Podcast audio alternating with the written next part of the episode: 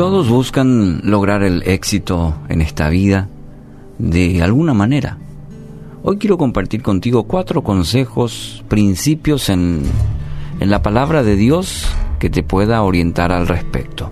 En la palabra de Dios, claro, porque Dios anhela lo mejor para tu vida, para la mía, pero en base al, al propósito, a la voluntad de Dios, y para eso tenemos la, la Sagrada Escritura que nos ayuda para ello, nos orienta. Así que va la primera. Debe ponerle, ponerle freno a la preocupación. Filipenses 4, 6 y 7. No se inquieten por nada, más bien en toda ocasión, con oración y ruego, presenten sus peticiones a Dios y denle gracias. Y la paz de Dios, que sobrepasa todo entendimiento, cuidará sus corazones y sus pensamientos en Cristo Jesús. Sabe que la ansiedad, la ansiedad y la preocupación se basan en el temor, y el temor ahoga nuestra fe, nuestra confianza plena en Dios. Entonces debe decidir entregar todo aquello que lo preocupa en manos de aquel que todo lo puede. Ore más, de manera que Dios pueda ayudarlo. Ore más, digo, para que fortalezca esa relación con Dios. Ore más de manera que conozca la voluntad de Dios. Ore de manera que ese Dios poderoso, nuestro Padre Celestial, pueda ayudarlo a, enfocarse más en Él que en sus, en sus circunstancias. Segundo, no trate de resolverlo todo solo. Como seres humanos creemos que, bueno, que ya podemos hacerlo de manera solitaria. Nos creemos los llaneros solitarios que van haciendo historia a medida que uno avanza y en la vida sabemos que no es así. Muchas personas se meten en más problemas porque no han pedido ayuda. Consejos, por ejemplo. Como seres humanos somos muy, muy limitados. Pero cuando tenemos a Dios de nuestro lado, como nuestro Señor, nuestro Salvador, las cosas cambian. Entonces deje de luchar solo y permita que Dios sea parte no, sé si cabe la expresión parte, debe ser lo primero, fundamento en su vida.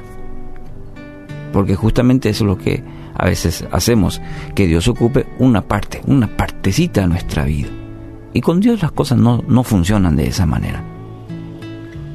Debe poner a Dios primero, por encima de todas las cosas, y luego vienen las añadiduras.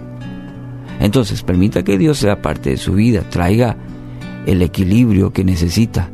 Isaías 55.9 dice, mis caminos y mis pensamientos no son, son más altos, más altos, digo bien, que los de ustedes, más altos que los cielos sobre la tierra. ¿Mm? Tercero, no empuje más de la cuenta. Debemos aprender a esperar el tiempo de Dios. A eso me refiero. Muchas veces nos parece que Dios no se mueve, que Dios no, no hace nada, que no escucha nuestras oraciones, que no acciona, que no responde a nuestras oraciones. En tanto creemos que nuestra necesidad no puede esperar. Y es ahí donde muchas veces fracasamos. Porque queremos darle una manito a Dios.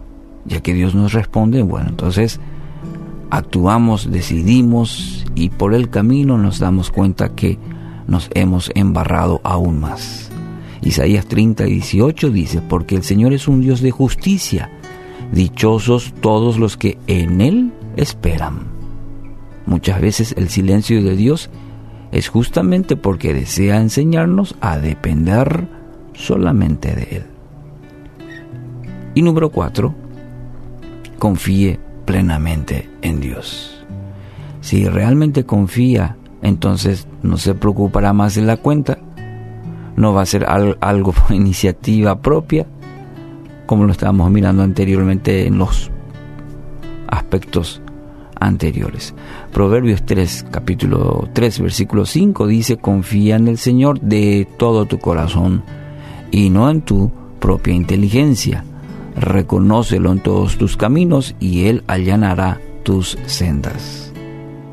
Hay gozo y paz cuando uno espera el tiempo de Dios. Estoy seguro que en algún ya episodio de su vida ha experimentado esto.